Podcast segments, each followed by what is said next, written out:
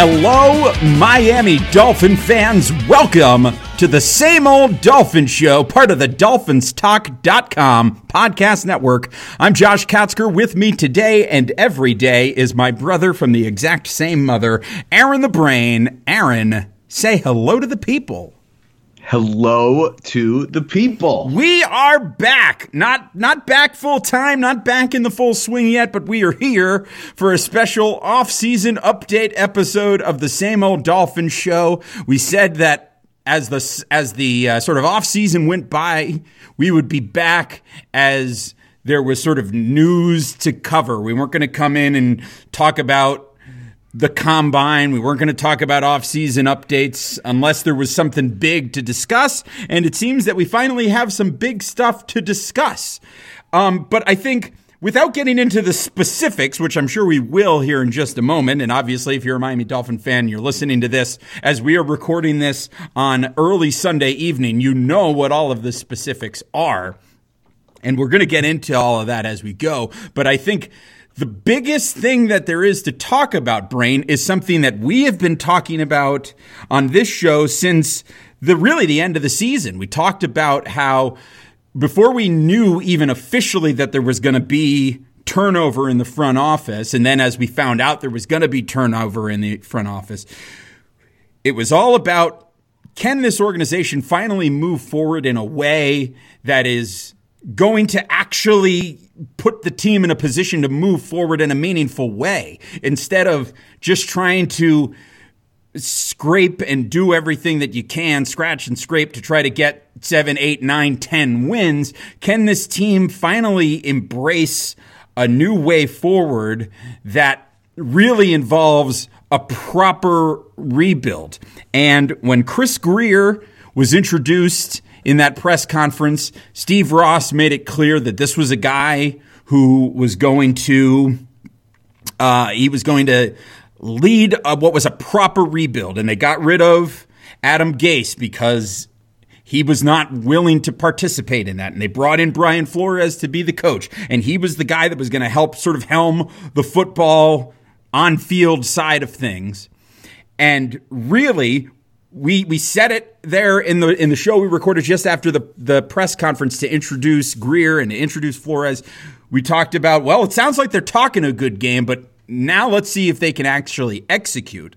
And for me, the biggest news of this offseason for the Miami Dolphins is that they do in fact seem to be following through on a slow and steady wins the race kind of rebuild. We don't see the Dolphins out there splashing out tons of cash for all these big name free agents. They've been connected with a few of them, but ultimately, this has been a team that has said, you know what? We're not going to do that. We're not going to pay 16, 18 million dollars for Teddy Bridgewater. We're sorry. It's not going to happen. We're not going to listen. Ja'Wuan James was an integral part of this team on the offensive line for the last several years, but the money that he was demanding was not money that this team was going to be willing to put out at this point in time. And Brain, I think the most encouraging sign of all in this offseason for the Miami Dolphins is that Chris Grier and the front office of this Miami Dolphins team seems to be following through on the talk that we heard at that introductory press conference.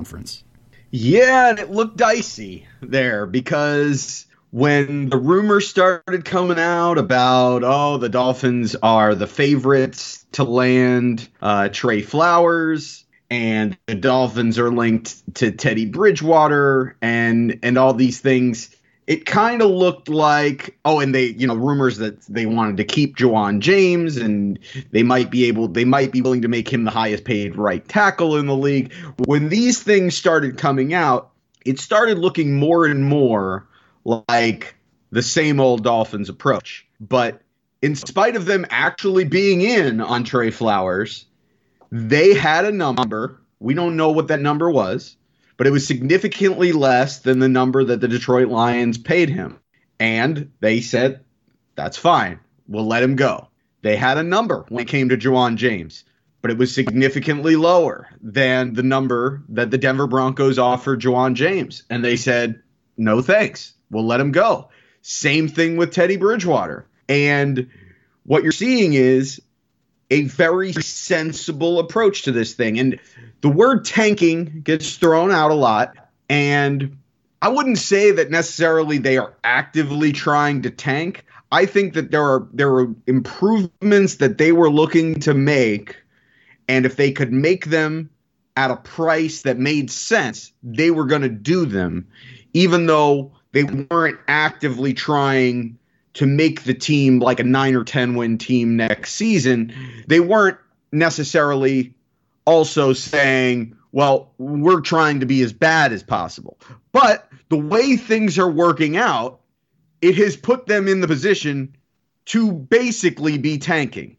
And when you look at the guys that they've let go, uh, you know, the guys that have that they have been in on, that they have let sign with other teams.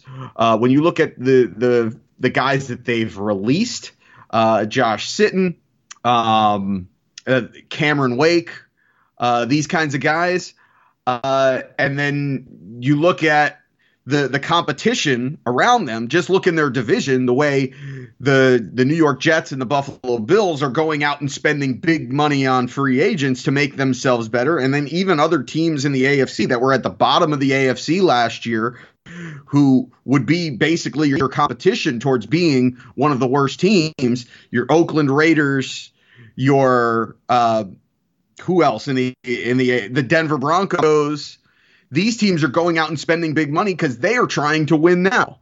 And this is working out perfectly for the Miami Dolphins because as we sit right now, I mean, it's not going to be pretty going into next season, but we clearly look like one of the five worst teams in, in the NFL going into next year, if not the worst. And that's not a bad thing when you consider that the goal has been and should be to get the number one quarterback, to get that franchise quarterback to really set this rebuild into motion.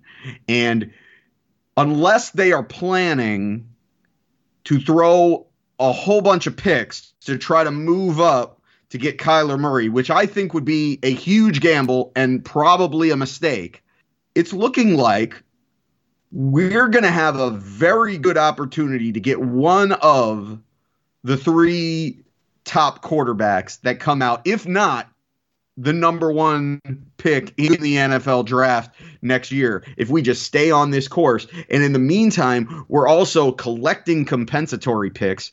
Um, and should we just get right into it? I mean, by now, by the time everybody's listening to this, but first off, everybody knows that we have traded Ryan Tannehill.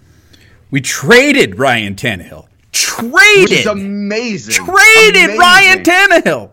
What the Tennessee Titans are thinking is, I mean, this is another team. I mean, granted, the Titans, not a not a terrible team, but they're obviously going all in. Not only do they sign Cameron Wake, but they trade for Ryan Tannehill, and they still got Marcus Mariota. Mariota. They restructure Tannehill's deal so that Tannehill is getting seven million dollars this upcoming season, and with incentives can make up to twelve million dollars, which just tells me like they're bringing in Ryan Tannehill to be the backup so that if Marcus Mariota gets hurt, which he has had the propensity to do, Ryan Tannehill steps in, and if Tannehill has a good year, he can earn up to twelve million dollars. So they've basically they're they're going all in on trying to make the playoffs because they're saying, well, if Mariota gets hurt, we need a a really good backup in Ryan Tannehill, and and the Tennessee Titans are essentially doing what the Miami Dolphins have done for the past decade, 15, 20 years, however long it's been,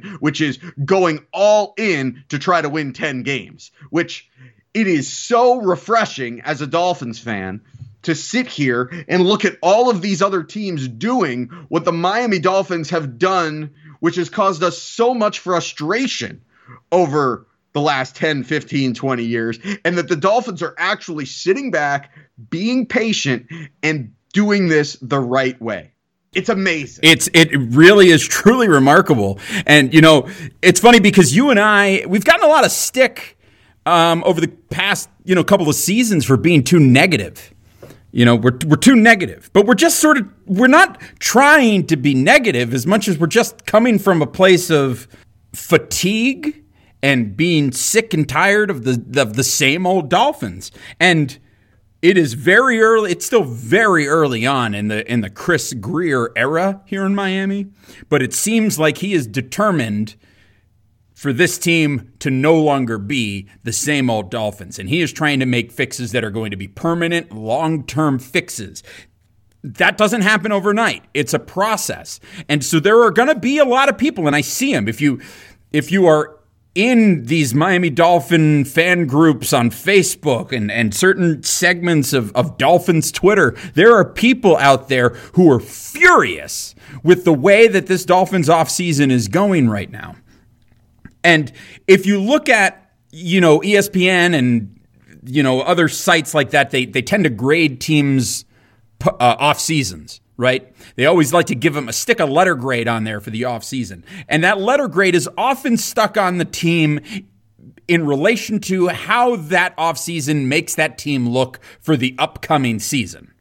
And I guess if you were going to give the Dolphins a grade for this upcoming season, it would probably be a C or a D or, or an F, maybe. But if you were grading this Dolphins offseason, this 2019 Dolphins offseason, in how it is setting the organization up for success in 2020, in 2021, in 2022, I you have to give Chris Grier an A plus right now. Obviously it's early and you you you know you're you're making a lot of assumptions and you're putting a lot of faith in the organization that a lot of things are going to work out and these are the Dolphins after all so maybe it's better to remain a bit skeptical. But from where I'm sitting right now I'm getting pretty pumped up watching this team start the rebuilding process and have it be a proper rebuild and after you know something like two decades, the better part of two decades, watching this team just be mired in mediocrity, I am perfectly fine with the team taking a hands off, step back approach to sort of beginning this rebuild process. I'm perfectly fine with not with saying we've got to rebuild the team, but we also have to keep winning. Because those two things don't all don't really match up except for in the rarest of circumstances. So with all of that said, I'm very, very happy with how things are going, and we can we can talk about some of these moves. Obviously, the Dolphins have moved on from a lot of players. Some uh, you know, pretty beloved players like Cam Wake, Frank Gore, who enjoyed a great season in Miami, has has gone off uh, to Buffalo. We've lost some other uh, members of the team, but of course, all these other guys that have gone among the other players, among the players that have stayed DeVante Parker. But ironically, but ironically, DeVante Parker stays with the team. But because of the way he restructured his contract, it turns out to be great in a way. Yeah, well, this is the one move that I think personally I, am for it. I, I like it because it's a low risk, high reward move. But I think this is the one move that I think a lot of Dolphin fans might really have a problem with because they'll look at it and they'll say, well, you let a guy like Amendola, who's clearly a great, not only a great clubhouse guy, but a guy who does everything that you ask him to on the field, even if he doesn't have this high end amount of talent. And DeVante Parker is kind of the opposite of that, a guy that's seen to have all of the ability in the world, but doesn't have the work ethic and doesn't show up on Sundays. And they look at that and they say, well, so you're rewarding the guy who hasn't shown up and hasn't been a gamer, and you're letting the guy who you know has been a gamer go, um, and it's it's essentially the same amount of money. Um, but my thought on that is, we know who Danny Amendola is. Amendola is at best a third receiver and really a number four receiver, and a guy who, while a gamer and will put himself out there on the line, is injury prone. Now, DeVante Parker certainly you cannot say that he's not injury prone, but DeVante Parker, because of the potential that he has, and because this coaching staff has not gotten their hands on DeVante Parker, if they want to look at him and they say, We'd like to give this a try. We'd like to experiment with DeVante Parker because we think he has the potential to be a number one receiver. And it's only going to cost you what four and a half, five million dollars for one year guaranteed. And if it doesn't work, okay, then you part ways. It's not like he's it's not like he's costing us all this money on the cap this year that we'd be spending on other players because we're not going out and spending a bunch of money in free agency.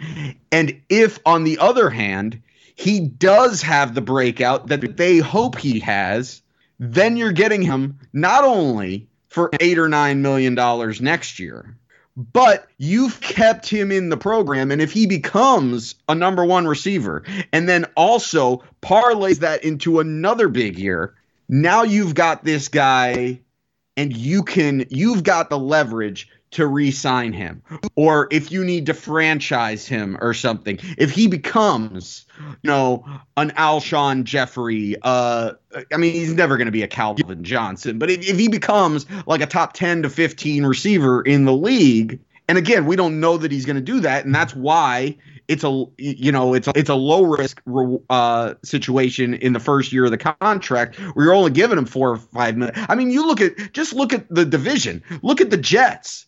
The Jets just gave away twenty seven million dollars, nine million dollars a year to Jamison Crowder, who we know is no better than a number two receiver and probably a low end number two receiver on that if if DeVante Parker goes out and has a great year, you're getting him at a bargain the following year, and then you might have a number one receiver that you've got around for the next five or six years. Um, and if again, if it doesn't pan out, it's re- you're not losing anything because all of the money that's guaranteed in the contract is in the first year of the deal. Um, so we didn't see this one coming because it seemed he was as good as gone.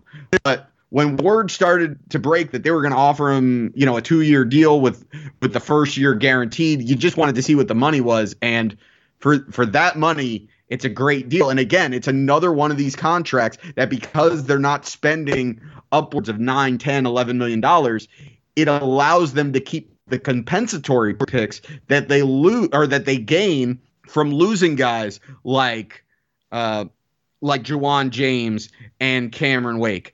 Um, and that brings me to the latest signing.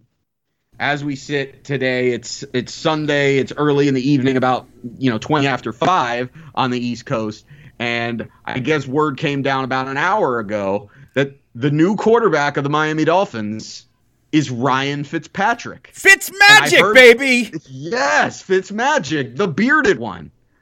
And when I heard the contract, I was like, or when I heard the the the signing, the news of the signing, I was I was very excited because I was worried.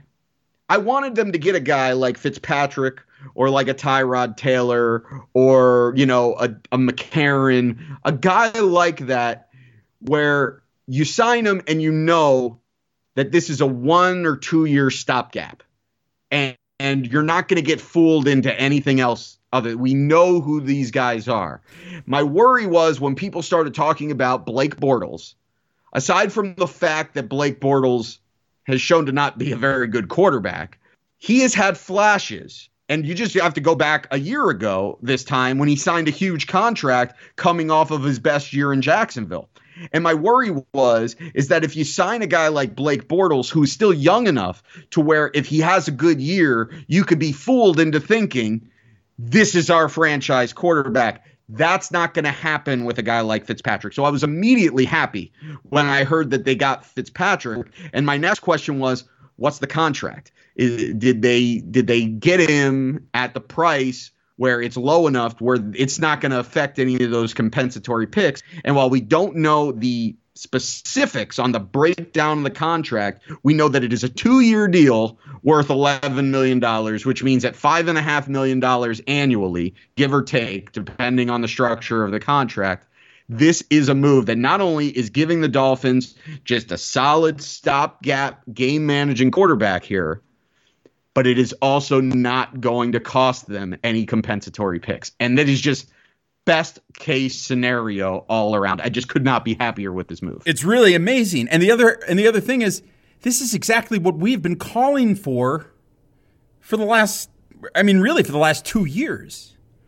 We've been calling for the Dolphins to to cut loose Tannehill because it was clear that he was not the answer for this team. They've now done that. they amazingly, in spite of, despite Tannehill's enormous contract, they managed to find a trade partner and got a fourth round pick for him, which is amazing. And not just a fourth round pick, a fourth round pick in next year's draft, which it might not seem like a lot, but if you keep stacking up these picks towards next year, let's say the Dolphins go out and they win five or six games this year and they end up with like the sixth or seventh pick. You want as many picks as possible for next year so that you can package those together. If you even have to move up one spot, every pick is valuable. And a 2020 pick right now, the way this team is structured and the plan going forward, a 2020 pick is far more valuable than a 2019 pick, in my opinion. Oh, absolutely. And I think you know, the fact that they got that, tra- you know, they traded Tannehill, they got something for him. They brought in a stopgap quarterback like Fitzpatrick. And, and it was clear that the Dolphins were looking at Teddy Bridgewater again as a stopgap quarterback with maybe a, a little bit more potential long term plans if, if it really worked out. But again, it, they were looking at him as a stopgap and they weren't willing to pay him what he was asking for. And so he took he took the job in New Orleans, staying as Drew Brees' backup. Fine, good for you. But now the Dolphins have their stopgap quarterback. Obviously, Fitzpatrick is not a long term solution. And that leaves the Dolphins currently with a hundred, like uh, some somewhere in the neighborhood of 120 million dollars in cap space, anticipated cap space in 2020 as well as currently, I think, 11 draft picks in the 2020 draft. So things are really shaping up as, as we move forward here. Unless the Dolphins are in love, and I mean in love with a first round quarterback. So I'm talking Drew Lock, um, uh, the, the, the kid from Duke. If they're in love with one of those guys, really, Aaron Jones is that uh, his name? Daniel Daniel Jones. Jones. Yeah, I think unless they're like in love with one of those guys in the first round that's going to be available, because it sounds like Kyler Murray and, and Haskins are not going to be available for them at 13, unless they're in love with the options that are left at that point, the Dolphins are in a position where they can trade away that 13th pick and do something else with it. Grab another pick, grab some more picks, grab some more cash, do whatever they need to do. But the Dolphins are in a position where they really don't need to take that quarterback. They're they're clearly looking at a little bit more of a, they're taking more of a long view. Now, like I said, if they are really feeling it with Drew Lock, then by all means, draft the guy at 13. Or, you know, by all means, go for it. Why not? I mean, you're you're in that position where, you know, then he's there as your backup. And if Fitzpatrick doesn't really deliver this year and the Dolphins end up with three or four wins, you've got Drew Lock and you're in position to draft one of the big three quarterbacks next year as well. So the Dolphins find themselves in a really, really great place uh, to shape up for the future. I think the key thing, though, is to sort of enjoy what the Dolphins are doing this offseason. The key is that you you need to be okay with the fact that this is not going to be a great Miami Dolphins football season, right? I, well, let's be honest. When was the last great Miami? Well, I guess a couple years ago when they made the playoffs. But how many great Miami Dolphins football seasons have we had? Well, uh, yeah, that that's fair. But I mean, this is not even. I think it's safe to say that I would not bet that the Dolphins are going to be even in that playoff conversation. They were sort of, we were in week 12 and 13, and the Dolphins were sort of hanging around in that conversation this year, that playoff conversation. I would not expect the Dolphins to be in that conversation at all come next year. Now, I, I don't want to. We, we're not going to get into the whole debate about tanking because I think it's it's really just a matter of it's a fight over syntax, and it's really everybody sort of means the same thing. This is a team that is rebuilding for the future, and part of that means that they are not looking, they are not actively looking to be a competitive team in the 2019 NFL season. This is not a Dolphins team that is looking to make the playoffs and make a deep run in 2019 this this team is looking at a number of other things, and almost all of them are more on the evaluation side of things. The the great thing about signing a guy like Ryan Fitzpatrick is that the Dolphins are probably going to, at the very least, be entertaining to watch, and there's a chance that you might have the Dolphins. Dolphins might drop 12, 13 games this season, and they still might average more points per game than they did last year. I'm, I'm just saying it's a possibility. They could be a really they could be they could do what you were hoping that they were going to do for a lot of this season, which was this last season, which is lose uh, play really really entertaining football and then lose. And I think that is what we're looking at a team that was probably going to be doing in 2019. Yeah, and one of the advantages uh, you know, aside from the fact that we know it's a it's a stopgap guy in in Fitzpatrick, and Fitzpatrick is not any kind of long term solution. But one of the advantages of a guy like Fitzpatrick over, let's say, an, an AJ McCarron or just throwing Luke Falk or Jake Rudock or like some fourth round rookie out there is that you can you're getting a quarterback that is competent. And that means that you can actually look at what the Dolphins it's not just that they have the potential of being entertaining, which is always nice that you know when you sit down you look forward to to watching your team every Sunday, that you sit down and you actually get an entertaining football game because that's what sports are supposed to be. They're supposed to be entertaining and the Dolphins have been mostly not that uh, over the past 20 years or so. So that's nice. But the other reason that this is that this is a great move is that guys like DeVante Parker, guys like Mike Gesicki, like Kenny Stills, like Albert Wilson, like Kenyon Drake, you can actually evaluate them. Because if you put in a quarterback that is not competent and the offense is just a dumpster fire, how much of it is are is it the fault of those guys and how much is it just because you just have no quarterback play because incompetent quarterback play will absolutely sink an offense even if it's got a bunch of talent so now that you know you've got a competent quarterback you can actually look at what they've got and you can make evaluations going forward to you know is it worth it bringing back DeVante Parker next year? Is it worth it to sign Kenyon Drake long term? Is it worth it to extend an Albert Wilson? Is it worth it to extend a Kenny Stills in a in a year? Um, you know, what do we have in Mike Gesicki? Is he actually uh, is he actually going to fulfill the promise that he had as a second round draft pick coming out of Penn State? Um, one of the signings that we haven't talked about, Dwayne Allen they went out. Not only did they sign Dwayne Allen, but they also signed Clive Walford. They now have five tight ends on the roster. And when you look at this, a lot of people were like, well, what does that mean for Mike Gesicki? What does it mean for Durham Smythe? I would say for Durham Smythe, it means, you know, he he really needs to battle to make this team. But with Mike Gesicki, I think this is I think he is the biggest benefactor of the Dwayne Allen signing because now you've got basically four tight ends that are going to be battling to be your inline tight ends, your lineup on the line of scrimmage tight ends. And Mike Gesicki is the one guy in that group that is that has a different set of skills, an above average pat, and really a, an exceptional uh, a set of tools to be a pass catching tight end. And when you look at you know, a, a, a, coaching staff that comes from New England that worked with, and I know you you hate to have to bring up his name, you know, because all the negativity that surrounds him and and his time in New England and all of the the nonsense. But Aaron Hernandez was an extremely productive offensive weapon as a pass catching tight end for the New England Patriots under these guys. And Mike Gesicki has a very similar tool set, skill set to Aaron Hernandez.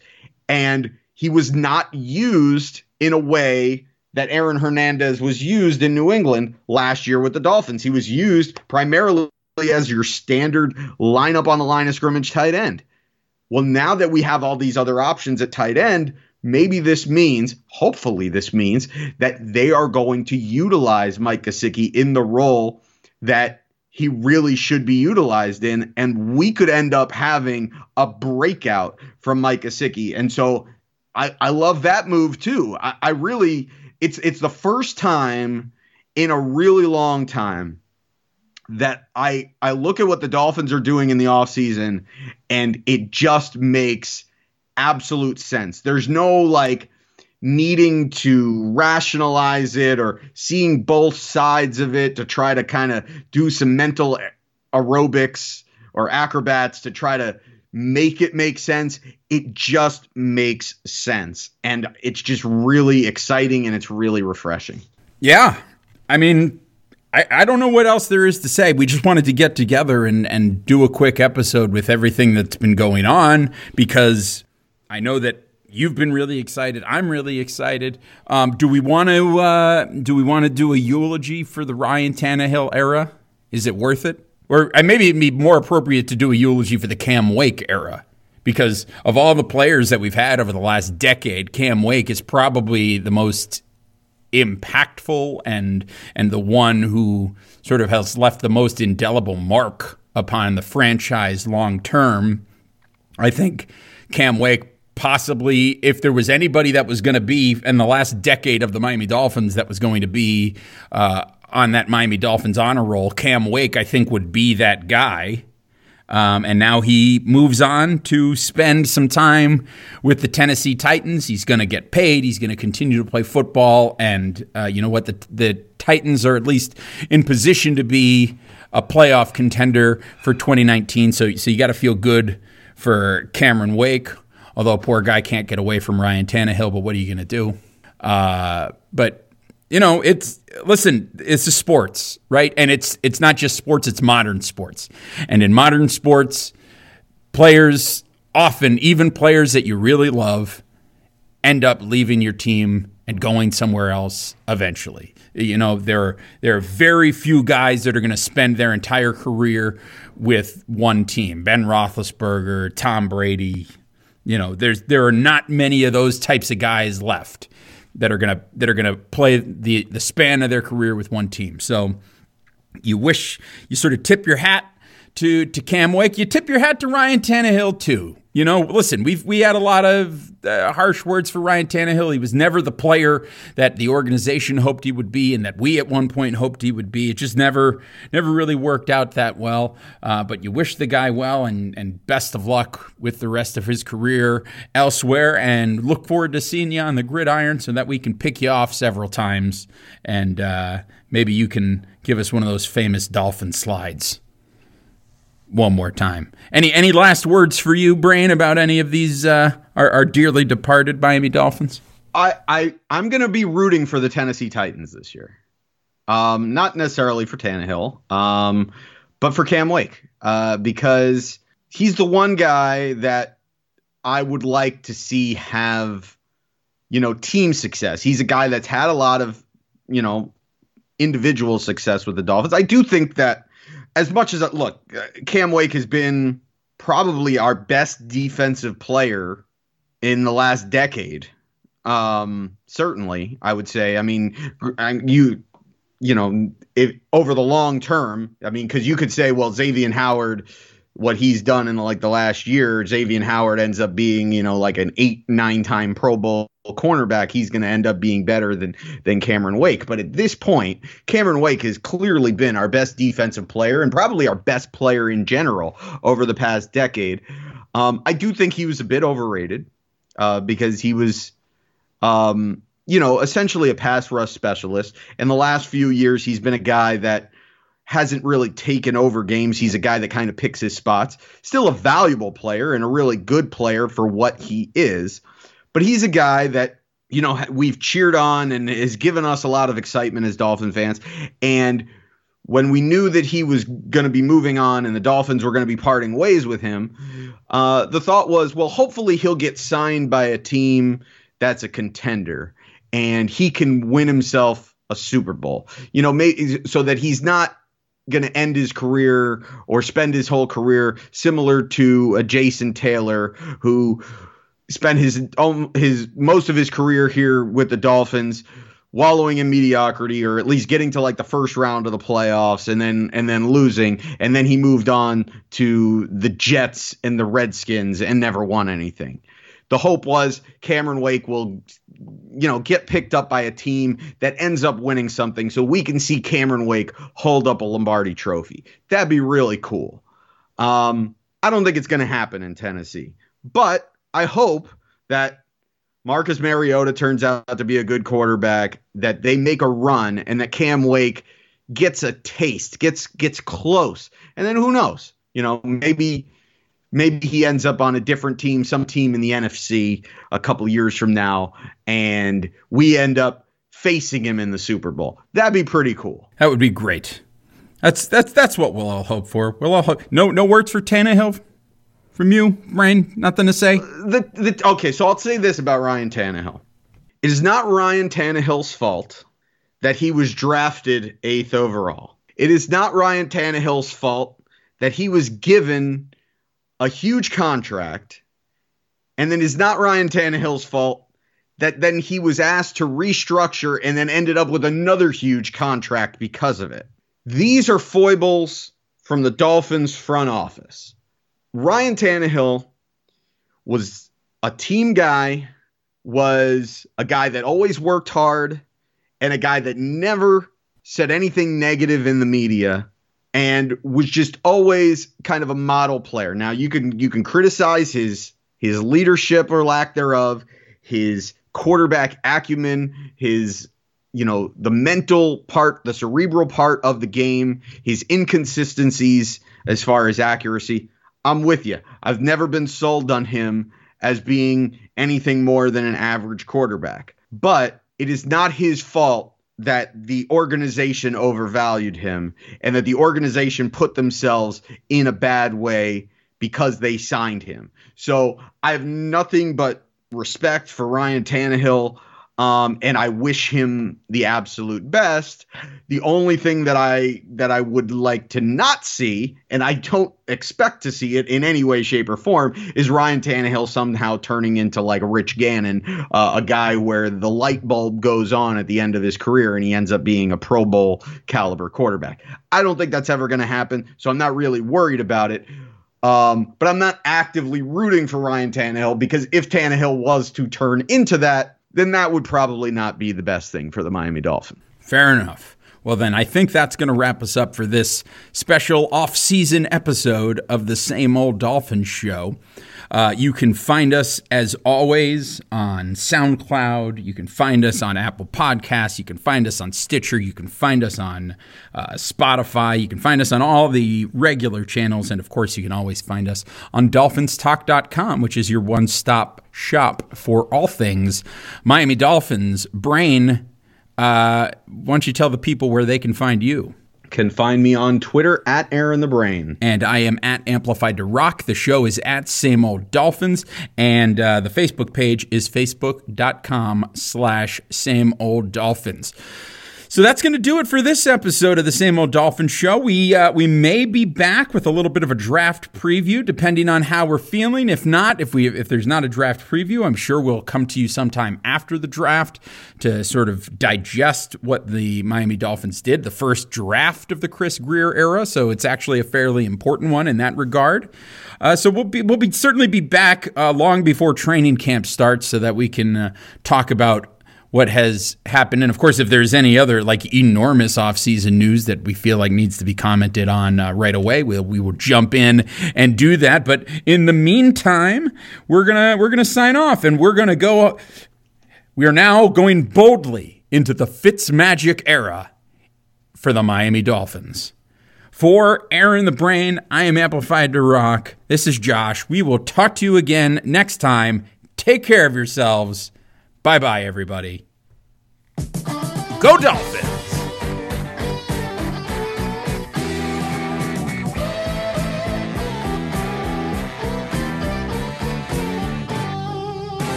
Fitz magic!